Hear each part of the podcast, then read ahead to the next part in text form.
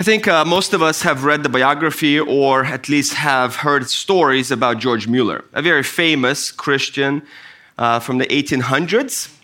Died at 92, and he's mostly known uh, to be a man of prayer and a man who cared for orphans. In his lifetime, he built five orphanages that hosted and cared for ten, over 10,000 orphans, just over 10,000 orphans. Within 50 years of his passing, England cared for over 100,000 orphans through the ministry that he established. Prior to his ministry, only 3,600 orphans were cared for. So clearly, he left a mark on England as a man who was devoted to the orphan ministry. He did all that while preaching three times a week for 68 years. He preached in famous pulpits like Spurgeon's pulpit. He was the reason that Hudson Taylor committed to, his li- to spend his life in China. So he wasn't just a man sitting in an orphanage caring for children. He was a famous preacher, an individual who impacted evangelicalism of his day beyond London. At 70 years of age, he fulfilled his lifelong dream to become a missionary. And so for the next 17 years until he was 87, he traveled to 42 countries, preaching at least once a day. And commentator, uh, writers say that he reached nearly 3 million people in that 17 year period. All the while, in his lifetime, he read the Bible over 200 times. He brought in millions and millions of dollars into his ministry, never having asked a single person for money.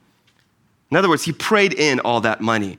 He was never hungry. None of his orphans were ever hungry. If you've read the books, you probably know some of the stories, how amazing those stories are and how God answered his prayers.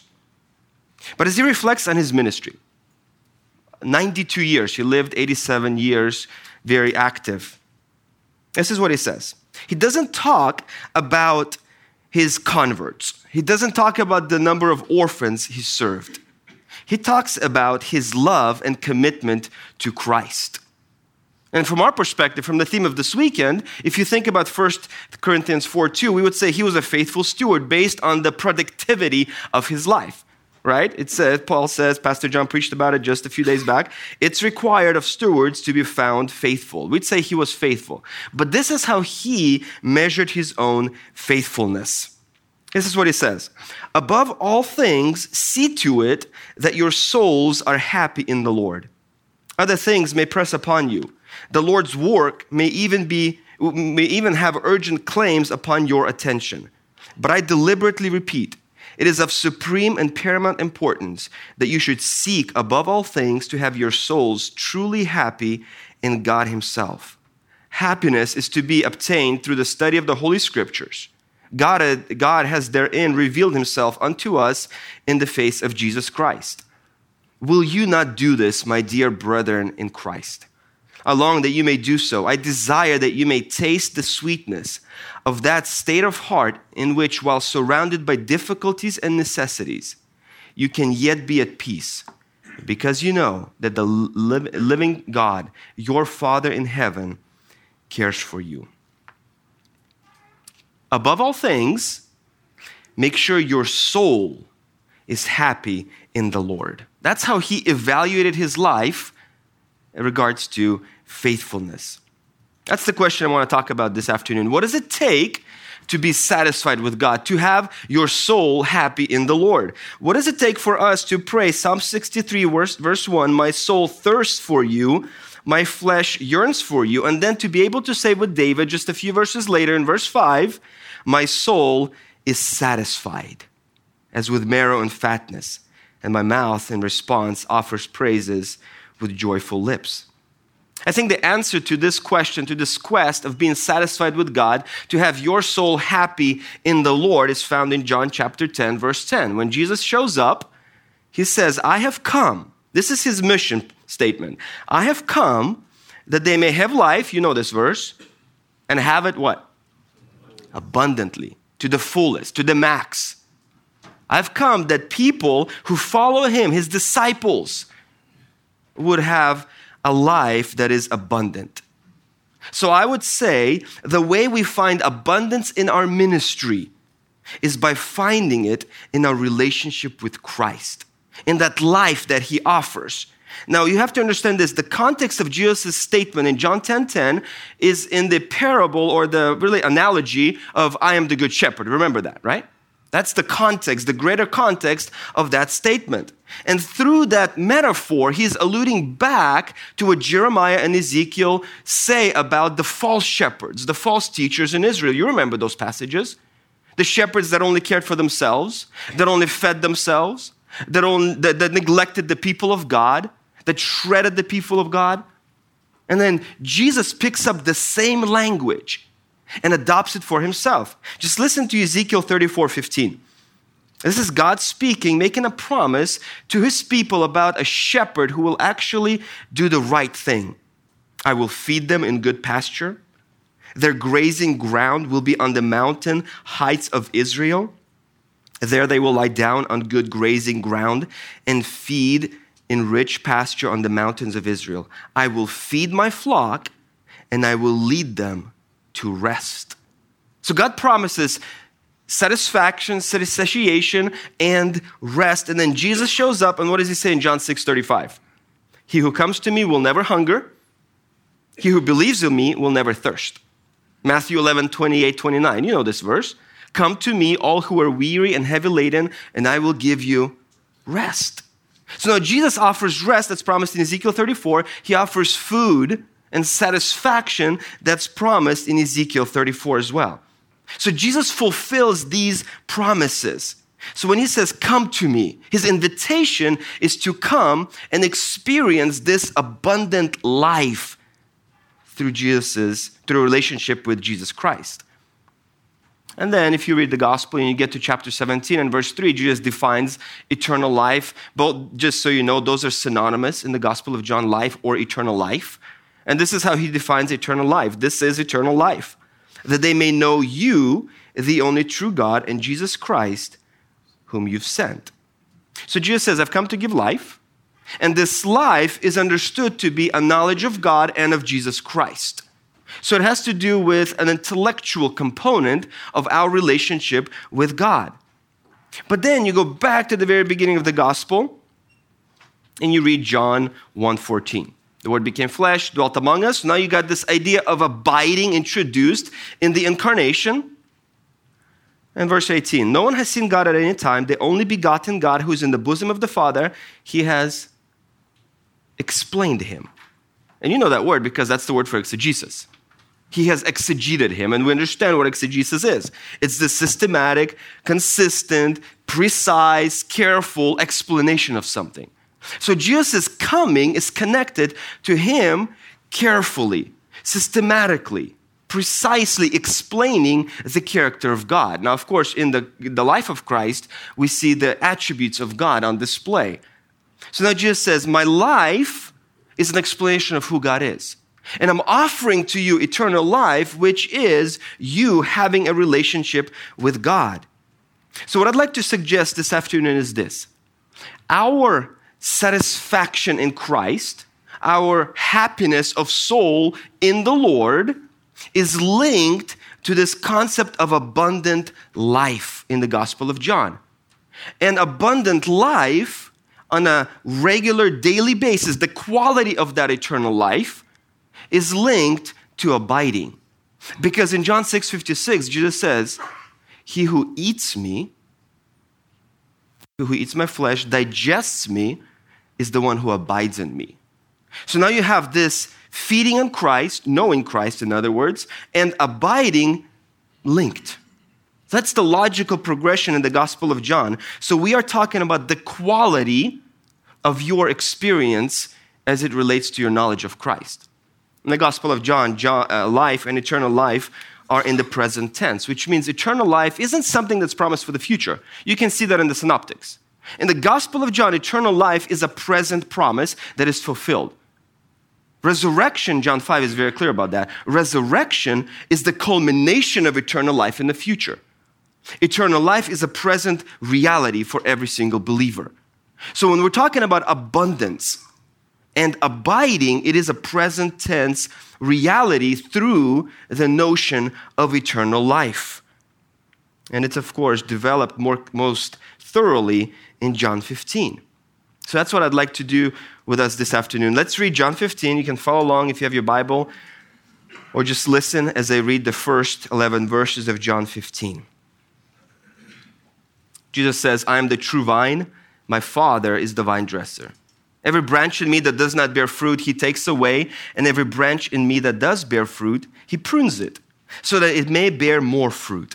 You are already clean because of the word which I have spoken to you. Abide in me, and I in you. As the branch cannot bear fruit of itself unless it abides in the vine, so neither can you unless you abide in me. I am the vine, you are the branches. He who abides in me and I in him, he bears much fruit, for apart from me you can do nothing. If anyone does not abide in me, he's thrown away as a branch and dries up, and they gather them and cast them into the fire, and they are burned. If you abide in me and my words abide in you, ask whatever you wish, it will be done for you. My Father is glorified by this, that you bear much fruit and prove to be my disciples. Just as the Father has loved me, I have also loved you. Abide in my love. If you keep my commandments, you will abide in my love just as I have kept my Father's commandments and I abide in his love. These things I have spoken to you, so that my joy may be in you and that your joy may be made full. Now, we have to recognize that Jesus' use of divine metaphor is an allusion back to the Old Testament. Whether it's Isaiah 5 or Psalm 80 or Ezekiel, uh, rather Jeremiah 19, all those passages present Israel as divine. You know those passages. Jesus comes and says, I am the true vine. So now there's a comparison being made. Israel could not fulfill what God demanded of it as a light to the nations, as bringing people to God. Jesus comes and says, I am the true vine. I will fulfill what Israel failed to fulfill. Those are true allusions that we should make and consider as we study this passage. But understand this the primary function of the vine reference in this passage it's merely a vehicle to explain abiding you get that don't just now jump from john 15 to those three key passages in the old testament and say okay let's understand john 15 through those passages there's an allusion there's similarities but the primary function here is this relationship, the intimacy that a vine and the branch have. That's what Jesus is doing with this specific image for our purposes and for the purposes of his disciples. Why? Because you have to remember the context in which Jesus spoke these words. Just look back to John 14. Jesus had just told his disciples he's leaving, and this is their response in verse 1. Their hearts are troubled, that's why he says to them, Do not let your hearts be troubled. Because they are troubled, they're distraught. They're trying to figure out how is this ministry going to continue? How is life going to continue without Christ by my side? And so Jesus says, Do not be troubled. Just believe in me, believe in God. And then he makes it super intimate. This is one of the most intimate metaphors in the Gospel of John, in John 15. And so it says the way we're going to stay in a relationship with each other is through this concept of abiding. You see, abiding is at the core of a healthy Christian life. It is central to your Christian experience on a daily basis. If you want to be certain that your life is glorifying to God, if you want to produce much fruit, as we just read, if you want to be confident that you are a true disciple, and if you want people around you to look at your life and they say, My pastor, my discipleship, but it's my discipler, my Bible study leader is a true Christian. If you want to be certain that you have a life filled with joy, that's verse 11, all that is linked to abiding in Christ. In other words, you can't have joy, you can't have assurance, you can't have a fruitful Christian life apart from abiding. That's the logic that is built into this passage. And so Jesus says five times, Abide in me. Twice he says, Abide in my love. Once he says, Let my word abide in you. So, eight references to abiding, all linked to Jesus as a person. And then when John writes this down, probably 60 to 65 years after Jesus said this, John chooses grammar that accentuates the urgency of this challenge. If you've studied Greek, you know the aorist. It functions in multiple ways. But here, when you look at the context, there's a sense of urgency. Abide. It's a command. Abide in me. But then he changes to the present tense, which means there has to be a continuous, ongoing, abiding relationship with Christ. But in order to stress the mutuality of this relationship of abiding, he goes in verse 4 and says this Abide in me, and I in you. The omission of the verb, and I will abide in you, the omission of the verb is intended to bring the two persons in this relationship closer together. In other words, he doesn't have to repeat himself. If you abide in me, by default, I will abide in you. He says it in verse 4, and then he repeats it in verse 5. He who abides in me and I in him. It's as if he can't say it fast enough that that is how close that relationship of abiding is. And then he says it's personal.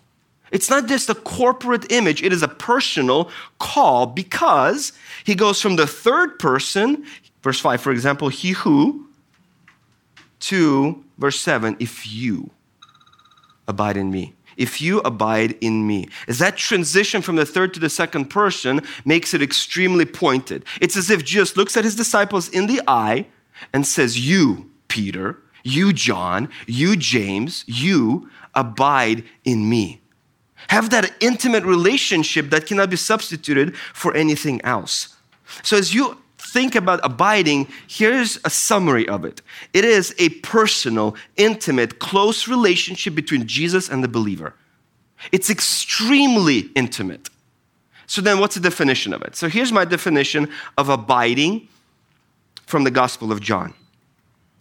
To abide in Jesus is to be in a close, vibrant, life giving relationship with Him that puts oneself in a position to be held by Jesus and attaches oneself to Jesus by loving him and obeying him.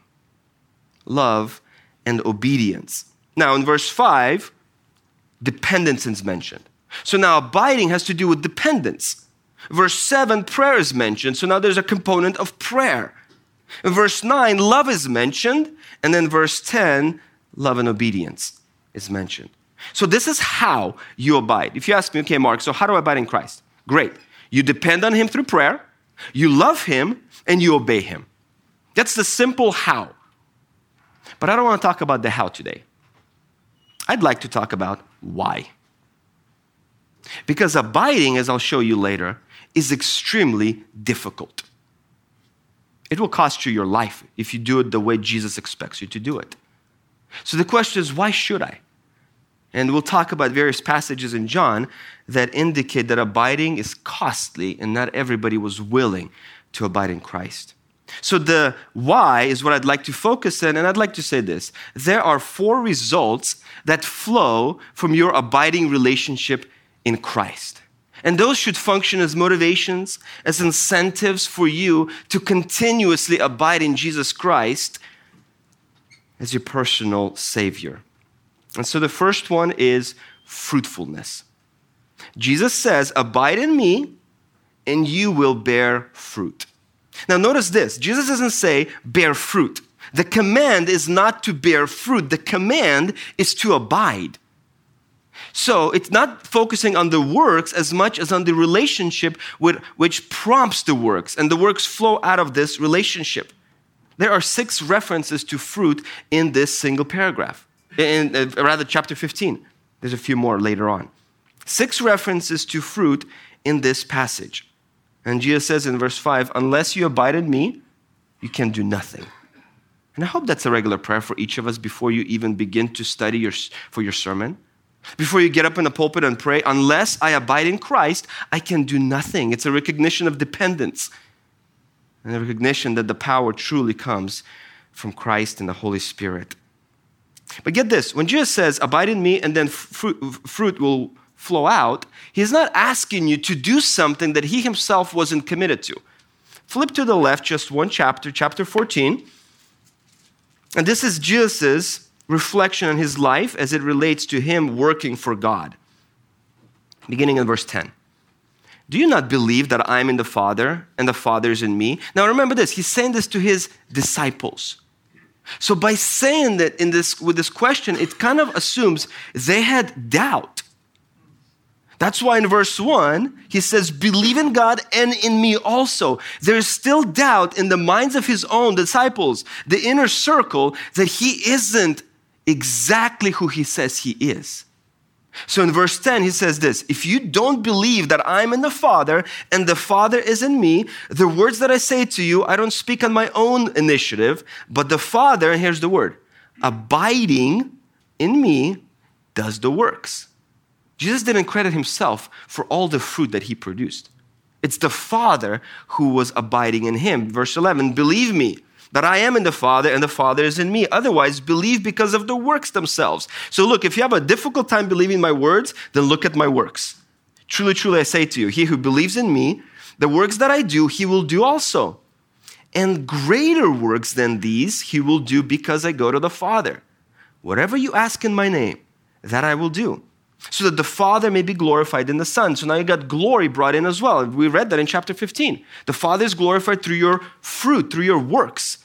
And Jesus says, The reason God was glorified with me is because of my works. You've got that parallel going on. Verse 14, if you ask me anything in my name, I will do it. We saw that in John 15 as well. Multiple parallels between these two passages. Jesus sets himself as an example and says, I'm encouraging you, I'm, I'm challenging you, commanding you to abide in me, and you will be fruitful. And then look at my life. The Father abided, remained in me, the same exact verb. And then look at the life of fruit that I produced. By the way, if you're faithful to abide in me, you will produce greater works. That's a promise that is hard to digest, I would say. Are we talking about quantity?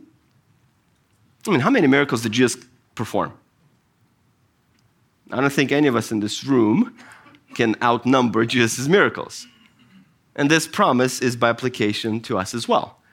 So, what is he talking about when he says greater works you will produce? There's only one other passage in John that uses greater works. That's John 5. If you go to John 5 just for a quick minute, in John 5, you recall the story. Jesus healed a man who was lame for 38 years. The response to that is verse 16 Jews were persecuting Jesus because he did this on the Sabbath. And then you get down to verse 20. The Father loves the Son, shows him all things that he himself is doing. The Father will show him greater works than these so that you will marvel. So now you got a reference. You are amazed that I just healed a man after his 38 year sickness. Rightfully so. But if you hang around a little bit longer, you will marvel even more because a greater work is coming. What is that in the life of Christ? Verse 21. Just as the Father raises the dead and gives them life, even so the Son also gives life to whom he wishes. Jesus is talking about the resurrection. By illusion his own, but directly, he gives life to whomever he wishes.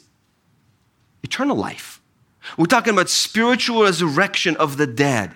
That is a greater miracle. That is a greater work in comparison to this lame man being healed. So, connecting these concepts, the greater work is a resurrection type of work. We are on the other side of the cross and the resurrection of Christ. We have the full progressive revelation, the closed canon. We're done here. We can look at back at it, we can refer to it and say, we now preach the full canon of God. So anything we do today, the resurrection of spiritual souls through your ministry, man, that is a greater work because we're talking about the resurrection of the dead, according to Ephesians 2. That's the comparison here. It's not quantity, it's this idea that we are on the other side of the resurrection and we are participants in resurrecting the spiritually dead. That's the mission that has been entrusted to us. And that's the promise in John chapter 14 for every single believer. And Jesus says, in this context of fulfilling the mission that has been given to you, if, verse 14, if you ask anything in my name, I will do it. That's the context of that promise. And the analogy again is God was working in Christ, Christ is working in you, and you will produce much fruit. Go back to John 15. And we see that Jesus isn't the only one who's committed to producing fruit in you. Because in John 15, verse 2, this is what we read Every branch in me that doesn't bear fruit, he takes away, and every branch in me that does bear fruit, he prunes it so that it may bear more fruit. So Jesus is committed to working through you, and so is God the Father. So you have two members of the Trinity actively engaged in working in your life and working through your life to produce much fruit. Jesus, as the vine, is supplying the life. He sustains us, He feeds us, His life flows through us, Colossians 3. God is the vine dresser. God is engaged in your life as He cleanses it, as He prunes you, as He cuts the things off that are not helpful nor contributing to the productivity in your life. And the goal at the end of verse 2 so that this disciple would bear more fruit. So Jesus adopts this agricultural metaphor to explain God as the active agent who is pruning, who is trimming for the single purpose of making the branches more fruitful. But the motivation comes not only in a positive form, you will be more fruitful if God is working in you. That's a positive promise, isn't it? Sinclair's message was amazing on this the call to holiness, self evaluation, and then just follow Christ. And that'll happen. Of course, obedience is expected. Of course, study of Scripture, and we'll see all that in this passage the importance of that, and obedience and love for Christ. But Hebrews 12, follow Christ, look to Christ, and He'll work with you. But there's a negative motivation here. Verse 2 Every branch in me that doesn't bear fruit, he takes away. Verse 6 If anyone doesn't abide in me, he is thrown away as a branch, and it dries up, and they gather them and cast them into the fire, and they're burned. Just as we prune our gardens for the sake of making them more fruit, uh, more, to flourish more, to be more productive, whether it's a tree or a rose or whatever it is. We do that. We prune back for the sake of flourishing. God is doing that in your life. God is the keeper of the garden in your life, and He's productive in it. And John says this I want this to be memorable in the ear of every single hearer. Remember, this was read audibly and they just heard it. We have the privilege of seeing it with our own eyes. They heard it. And so he intentionally uses two words that sound very similar in this context. One is cut off, one is cleanse. Here are the words. Just listen to the Greek. Ire, cleansing, kathire, cutting off. They sound similar, don't they? Ire, kathire. John wants you to remember you are either being cleansed or you will be cut off. And hear it with your ear and remember that. Let that sense impress that on your mind. If you're not being cleansed, if you don't see this continual pruning in your life, you will be cut off. Of course, people have debated what this means. Some say it's losing your eternal rewards, but I would say the language here of cutting off, of burning, being taken away is too graphic to merely signify loss of eternal rewards. Some say it's a loss of salvation. But John 6 and John 10 very clearly indicate that an elect soul is kept to the end. And John cannot contradict himself in his own gospel. Now they can. Jesus as he spoke, spoke those words. So I would say the best understanding of this cutting off image is that we're talking about branches that are associating with Christ and his church. But they're not attached, they're not abiding. And ultimately, they are not productive. And they dry up, as it says in verse 6.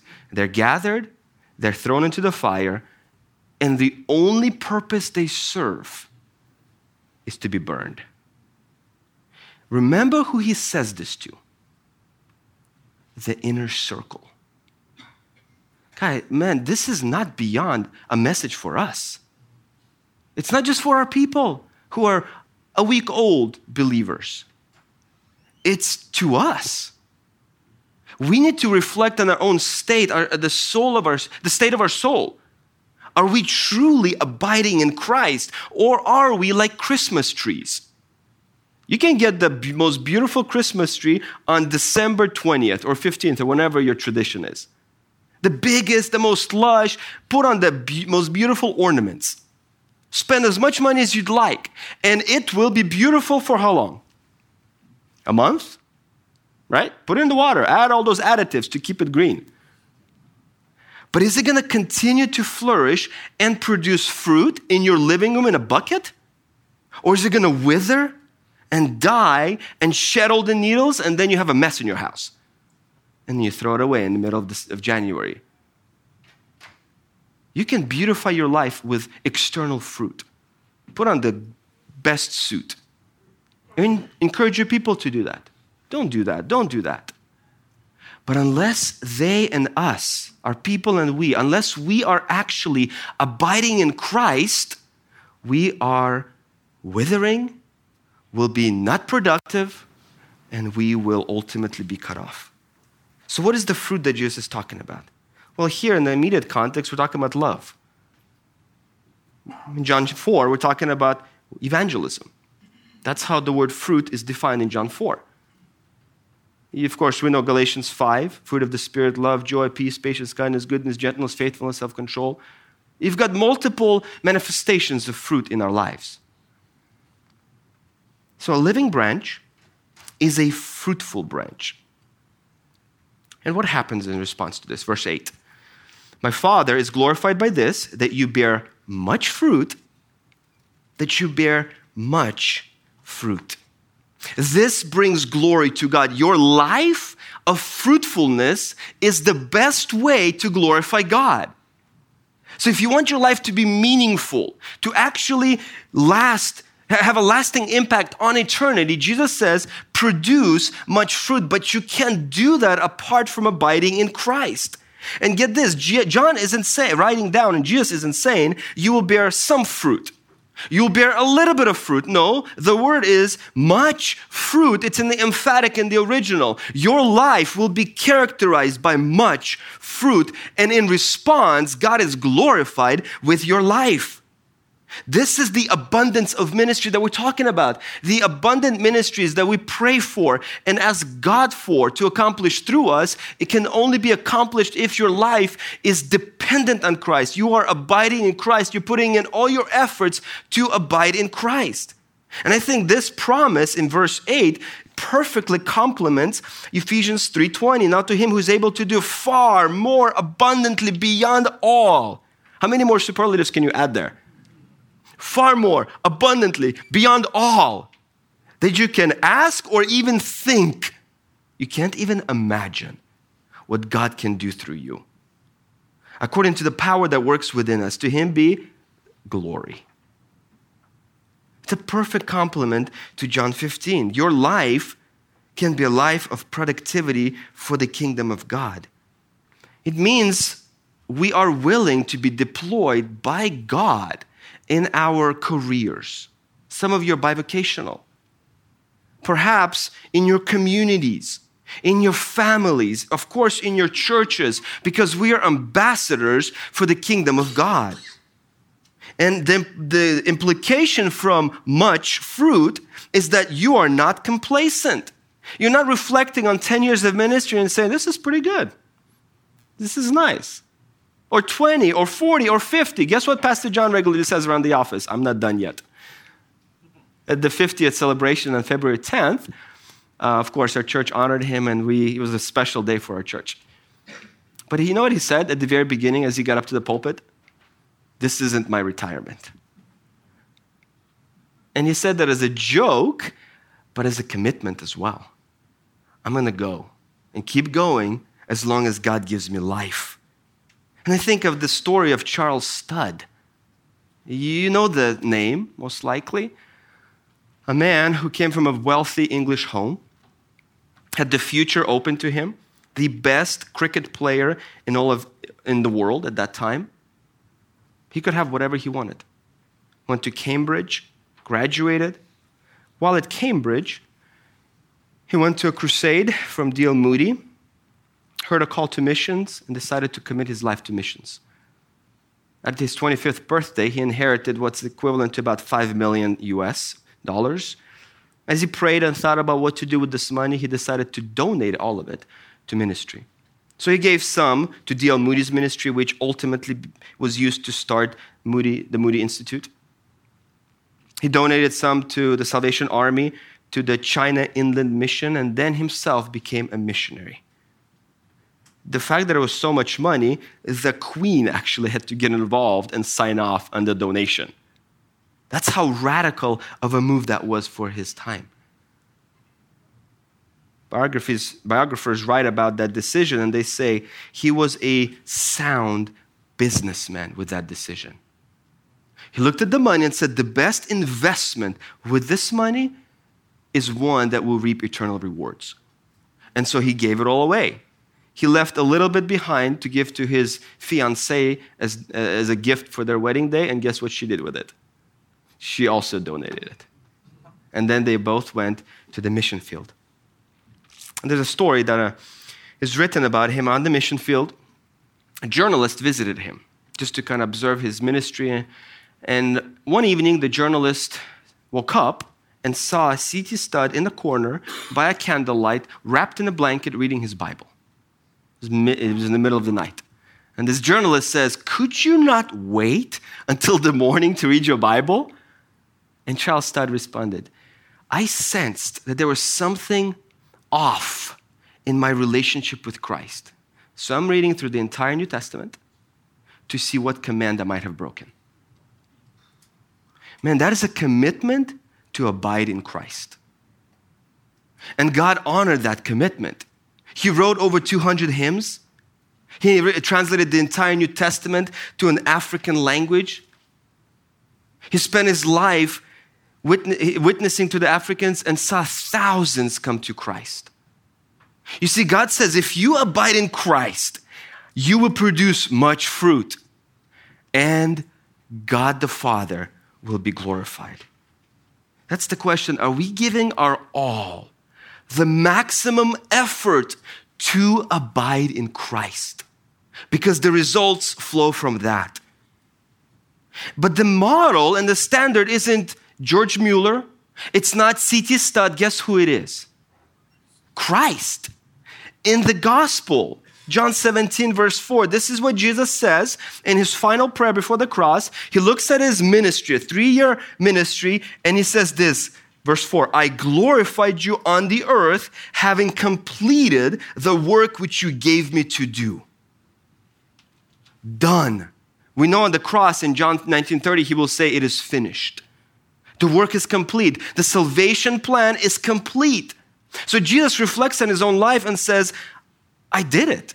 You gave me a work to do and I completed it. John 8 29 says this Jesus says, I always do what pleases the Father. No exceptions, no negotiation, no contemplation, no delayed obedience. I always do what pleases the Father. And then we read, and so he produced much fruit in his ministry. And Jesus reminds us in John 15, verse 4 Unless you abide in me, you can do nothing. Verse 5 Unless you abide in me, you can do nothing your life of abundant ministry is intricately tied in to your abiding in Christ. And what happens? Verse 8 You will bear much fruit, and you will prove to be my disciples. You will experience assurance confidence in your own salvation, and the people around you will look at your life and say, My pastor is a believer. He's a man of God. He loves Christ and he follows Christ faithfully. And so Jesus says you will experience assurance. Now, you as a pastor most likely have counseled individuals who lack assurance especially those who grew up in the Christian context, in the whole Christian home and church, eh, they, can't see this radical transformation, and so they feel like my life has always been the same. I've always been a good kid. How do I know I'm a Christian? I can't point to a life of drugs and murder and anything else. I'm the same, I feel like. And so you begin to talk through that concept. I grew up here, and I actually went through a stage like that when I was 19. And it was serious enough to bring me to tears, wondering, am I a believer or not? And I was leading a Bible study at that point. I was translating MacArthur books into Russian and leading a Bible study to a bunch, about 20 to 30 Russian kids, and loving it and thinking about ministry full time. And then all of a sudden, after a retreat, a college retreat with our church, I came home thinking, I, I don't even know if I'm a Christian. Because the preaching was so, so high the expectation of holiness and obedience was so high that I looked at the standard I looked at my life and I said, I am not meeting that standard. And so, good, strong, powerful, high and lofty sermons can lead us to a point of confusion if we begin to measure our salvation by our works. And people do that. I did that when I was 19. But the answer isn't, well, do more works. The answer goes back to if you abide in Christ, you will naturally be fruitful, and that will prove that you're a believer. So, this, the counsel that we give is go back to Christ. Is your affection for Christ so strong, so, so consistent, that it just overcomes your life and you're fruitful for Christ? Of course, it could be that the individual who's struggling with this isn't a believer, and so we do need to ask the questions of legitimate saving faith. And obedience is a part of that. And as we just saw, works is a part of all that. But those are flowing out of our love for Christ. And so John says, if you abide, you will produce works and you will glorify God and you will demonstrate that you are a true disciple. We have to understand this statement in the greater context of confusion and debate about Jesus and his identity. Three times in the gospel, Jesus calls on the people to examine their own relationship with him. In John 8 31, he says, If you remain in my words, then you're truly my disciples. So now your relationship with the word of God proves if you're a believer or not. John 13, 35, Jesus says to his disciples, By this all men will know that you're my disciples if you love one another. So, love for other believers is a demonstration of genuine discipleship. And this is the third passage in John 15, 8. Those are the only three passages that focus in on genuine discipleship. Are you a true believer? Look at your relationship to the Word of God, look at your love for other people, and then look at your fruitful life if you are a true believer.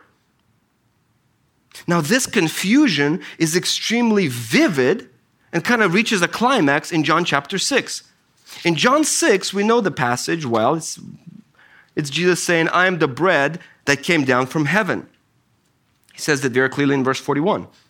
In response to Jesus' claims, verse 60 says this Therefore, many of his disciples, so Jesus had more disciples than just the 12, when they heard this, they said, This is a difficult statement. Who can listen to it? And then in verse 66, it says, As a result of this, many of his disciples withdrew and no longer walked with him. So, whatever Jesus was expecting, claiming, demanding, brought some in closer, and we'll see that in the rest of the passage. Peter says, You have the words of eternal life. So some of them drew closer to Christ. Others withdrew and no longer walked with him. What was Jesus calling for? What was he demanding? Verse 56. He who eats my flesh and drinks my blood abides in me and I in him. Do you see what Jesus is expecting? Abiding. The call to abide in Christ is so, so, so radical, so difficult. It requires such a commitment that some people said, I can't follow. I'm done. They had the miracle at the beginning of chapter 6. They had free food, and they said, I'm done. I will not abide in Christ. That's why I said in the very beginning abiding is a radical call. And it, ex- it has high expectations of every single believer. because ultimately it will either confirm you as a believer or it will drive you away. Well, what is the, back in John 15, what happens in response to this call to abide and assurance? Love. Verse 9, just as the Father loved me, I also loved you. Abide in my love. If you keep my commandments, you will abide in my love, just as I've kept my Father's commandments and I abide in his love. Love is the third result that flows out of this relationship of abiding in Christ. And it's the same love that the Father has for the Son that the Son has for you and I. Nine times in chapter 15, Jesus mentions love. Love permeates the farewell discourse. Beginning in the first verse, 13:1, it says this Jesus, knowing that his hour had come, he would depart from this world to the Father, having loved his own who were in the world, he loved them to the max, perfectly. Teleos. And then you go to John 17, the very end of the farewell discourse, the very last verse. I have made your, known, your name known to them and will make it known to them so that the love with which you loved me may be in them and I in them. The first verse and the last verse focuses on love, and then you have multiple 31 references to love in the farewell discourse. Guess what is a great theme in the farewell discourse? Love. Whatever started a section in the Greek writings and ended it became the spotlight, a key idea in the writer's mind. That is what's happening here. Love, everything is covered in love from Christ to his disciples, from God to Christ. What kind of love are we talking about? John 3:35, the Father loves the Son and has given him everything. 520, the Father loves the Son and shows him everything that he's doing. John 17, 24, you loved me before the foundation of the world. John 15, 12, and 13, a love that gives up his own life for another. Romans 8:32 God did not spare his own son but delivered him up for us and will freely give us everything. That's the love we're talking about. It's a love that gives all, shows all and is fully committed until the end. Psalm 23, verse 6 says, Surely goodness and love will follow me all the days of my life, and I will abide in the house of the Lord forever. You've got love and abiding linked in David's mind in Psalm 23. And guess what Jesus does in John 14? I am going to the Father to prepare a place for you in my Father's house. There are connections here between John 14, 1 through 3 and Psalm 23, verse 6. Abiding, the house of the Lord, and love are linked. It's a love that zooms in, focuses in, latches on, and doesn't let go for the rest of your life. That is what Jesus says abide in this love. Let your lo- life be fully enveloped in this love. Don't forget this love when difficulties come into your ministries, when people leave, when there's a split, when your sermon tanked, when you see no conversions or baptisms or new memberships. The love of Christ doesn't waver because it is on par of the love that God has for the Son. So if you're questioning God's love for you, guess what you're doing? You're questioning the commitment and the intensity of the Father's love for the Son because John 15 is very clear. I love you just as the Father loves me. How do you abide in this love? Verse 9 keep his commandments. John 14, four times it says, Love me, keep my commandments. If you love me, keep my commandments. What's the connection? Well, it's back in verse 3. You are already clean because of the word which I've spoken to you. Man, don't miss this. Jesus goes back to obedience to his word. And then he alludes to this idea of cleaning. Why, why the cleansing metaphor? Because he already talked about it in John 13. When he approaches Peter and says, I'm going to wash your feet, Peter says, No way. And Jesus says, Well, if you're not going to let me wash your feet, you have no, nothing to do with me. And Peter says, Okay, I want to shower. And then Jesus says, Well, no, you're clean, but not all of you. Speaking of Judas. What was the distinguishing mark between the disciples who were cleaned by the word of Christ and then Judas? The answer is in John 8 37. Jesus says this to the, to the uh, Jewish people who are persecuting him You are Abraham's descendants, yet you're seeking to kill me. Kill me. Why? Because my word has no place in you. If we do not let the word of Christ find a home in our lives, we can hear the, the five sermons a day. We can follow Christ for three years. We can be around Christians all the time, like Judas was with all the disciples. We can have the greatest responsibility in ministry. He was the treasurer of the group. You trust your finance guy, don't you?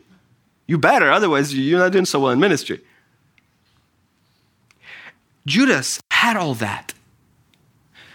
And he led the charge to kill Jesus Christ in the garden. Why? Because the word of Christ had no home in his life.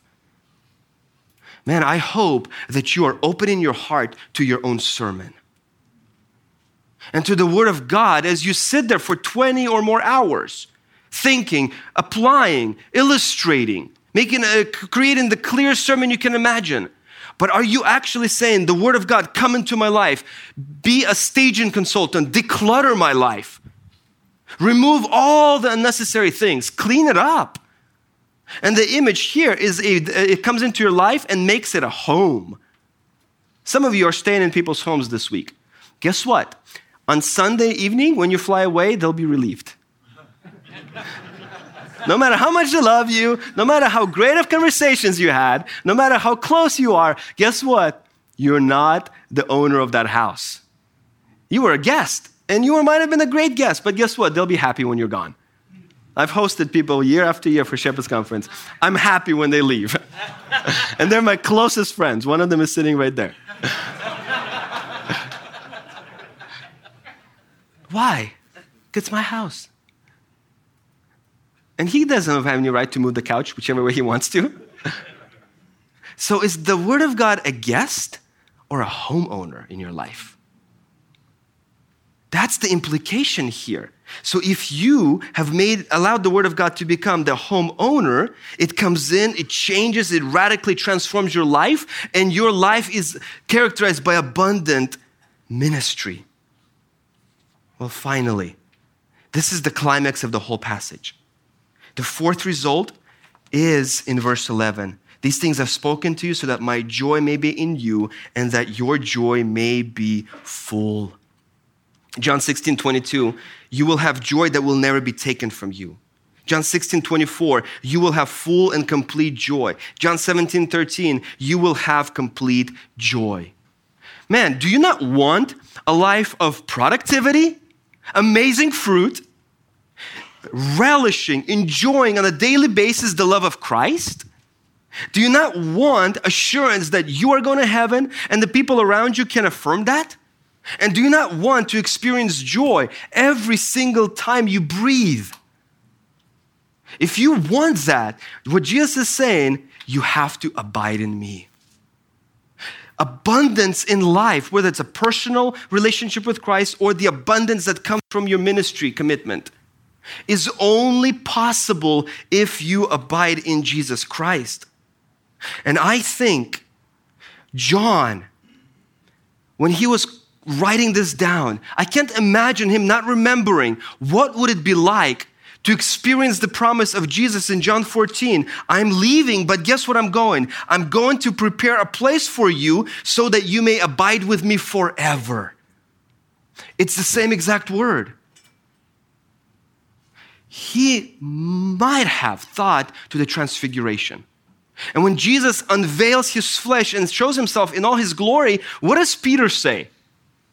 it's good for us to be here. Let's just create some tents and never leave. I think he was also encompassing the sentiment of John. I, it's so good to be in the presence of Christ, to abide with Christ. You don't want to leave. Now, you can have that experience today because eternal life is that knowing Christ, loving Christ, and enjoying Christ. But, but John then promises that is also a future promise. There are multiple layers in the Gospel of John of abiding. He's abiding with you now, That's what John says. Jesus says, If you abide in me, I will abide in you. But then in John 14, verses 17 through 24, Jesus says, Hey, the one who abides in me, I will disclose myself to him, verse 21. And then, verse 23, the Father will love him and will also come and abide with him.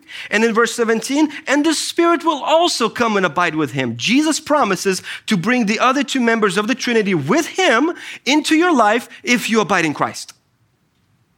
And that never ends. Because he says, as I just mentioned, you will abide with me forever. And if you want to know what that's like, let me end our time together by briefly reading Revelation chapter 21, verses 1 through 4. I saw a new heaven and a new earth, for the heaven, first heaven first earth passed away. There's no longer any sea. I saw the holy city, the new Jerusalem, coming down out of heaven from God, made ready as a bride adorned for her husband. And I heard a loud voice from the throne that said, Behold, the tabernacle or the dwelling place of God is among men. He will dwell, same idea, among them. And they will be his people, and God himself will be among them. He will wipe away every tear from their eyes. There, is no, there will no longer be any death, or mourning, or crying, or pain. Those things have passed away. That's John writing about a year later. That's what it's like to abide with Christ forever. But you can get a taste of that today by abiding with Christ through His Word. Man, if you want that to characterize your life and your ministry, all you have to do is abide in Christ. Let's pray. Lord Jesus, thank you for the challenge you've given to your own disciples and by extension to us. We want to abide in you. We want to experience the promises you've made to us in this passage. And I pray for every single man in this room, the faithful ones who are working hard in ministry, make their ministry more fruitful because they abide in you. And let them experience your love and the joy that you promise that is full and complete because they abide in you. We pray this because we want you to be magnified in our lives. Amen.